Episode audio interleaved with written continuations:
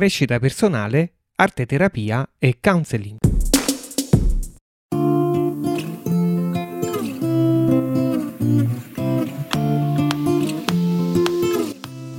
Buonasera a tutti, io sono Luana Terzini e oggi mi fa piacere leggervi un articolo che ho scritto tempo fa ehm, per la rubrica Cibo e Salute, la Cosmo Art e la coppia.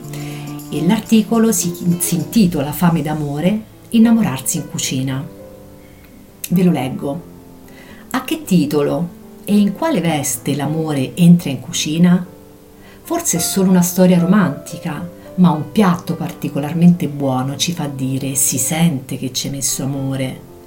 Il cibo, cucinato con amore, non riempie solo la pancia a totale soddisfazione del principio del piacere, ma dona nutrimento alla fame di amore che ci spinge o dovrebbe spingerci ogni giorno a domandarci cosa posso fare per amarmi, per prendermi cura di me, per accrescere la capacità di amare un'altra persona ed essere riamato?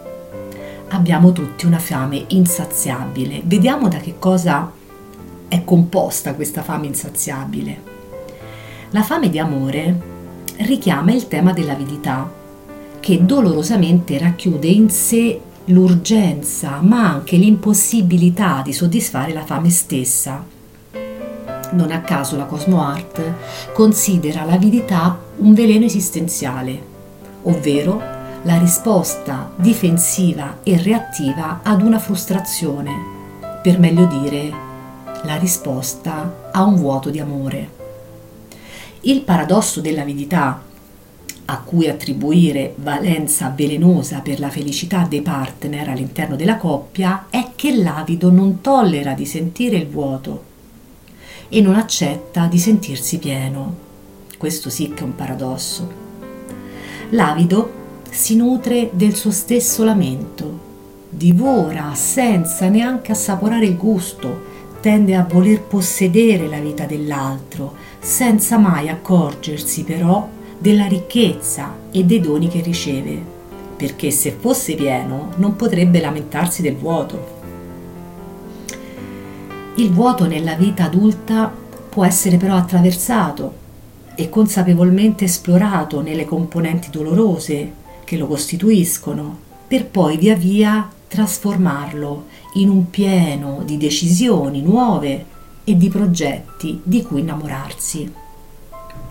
Dunque, la soluzione, la proposta è questa. L'amore è il vero nutrimento per l'anima accettando la proposta di considerare l'arte della cucina come metafora dell'arte di amare e di donare, possiamo impastare gli ingredienti, ovvero sia la nostra storia personale, manipolarne con arte e saggezza gli aspetti più duri, fino ad ammorbidirli, per sciogliere nodi e complicità che tengono imbrigliati le nostre migliori energie.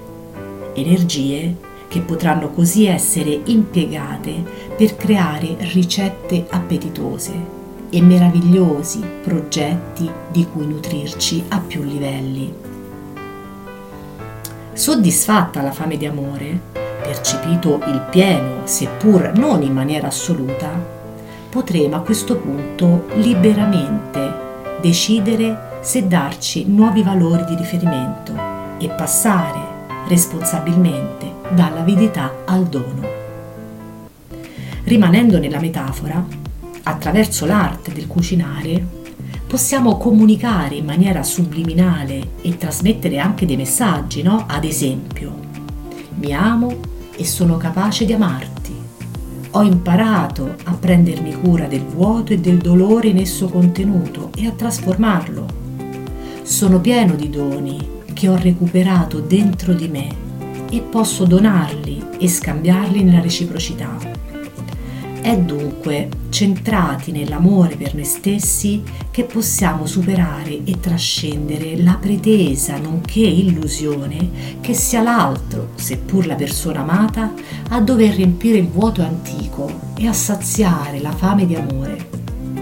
Possiamo quindi smettere di divorare e di farci divorare. Trasformando noi stessi porteremo inevitabilmente qualità, bontà e bellezza in ogni ambito della nostra esistenza, perché a quel punto tutto diventa semplicemente e naturalmente espressione di un modo di essere. In conclusione, è proprio in questi termini che l'amore può essere considerato a pieno titolo l'ingrediente fondamentale, perché nessuna trasformazione può compiersi e nessuna bellezza si può creare senza l'amore. Grazie per l'ascolto.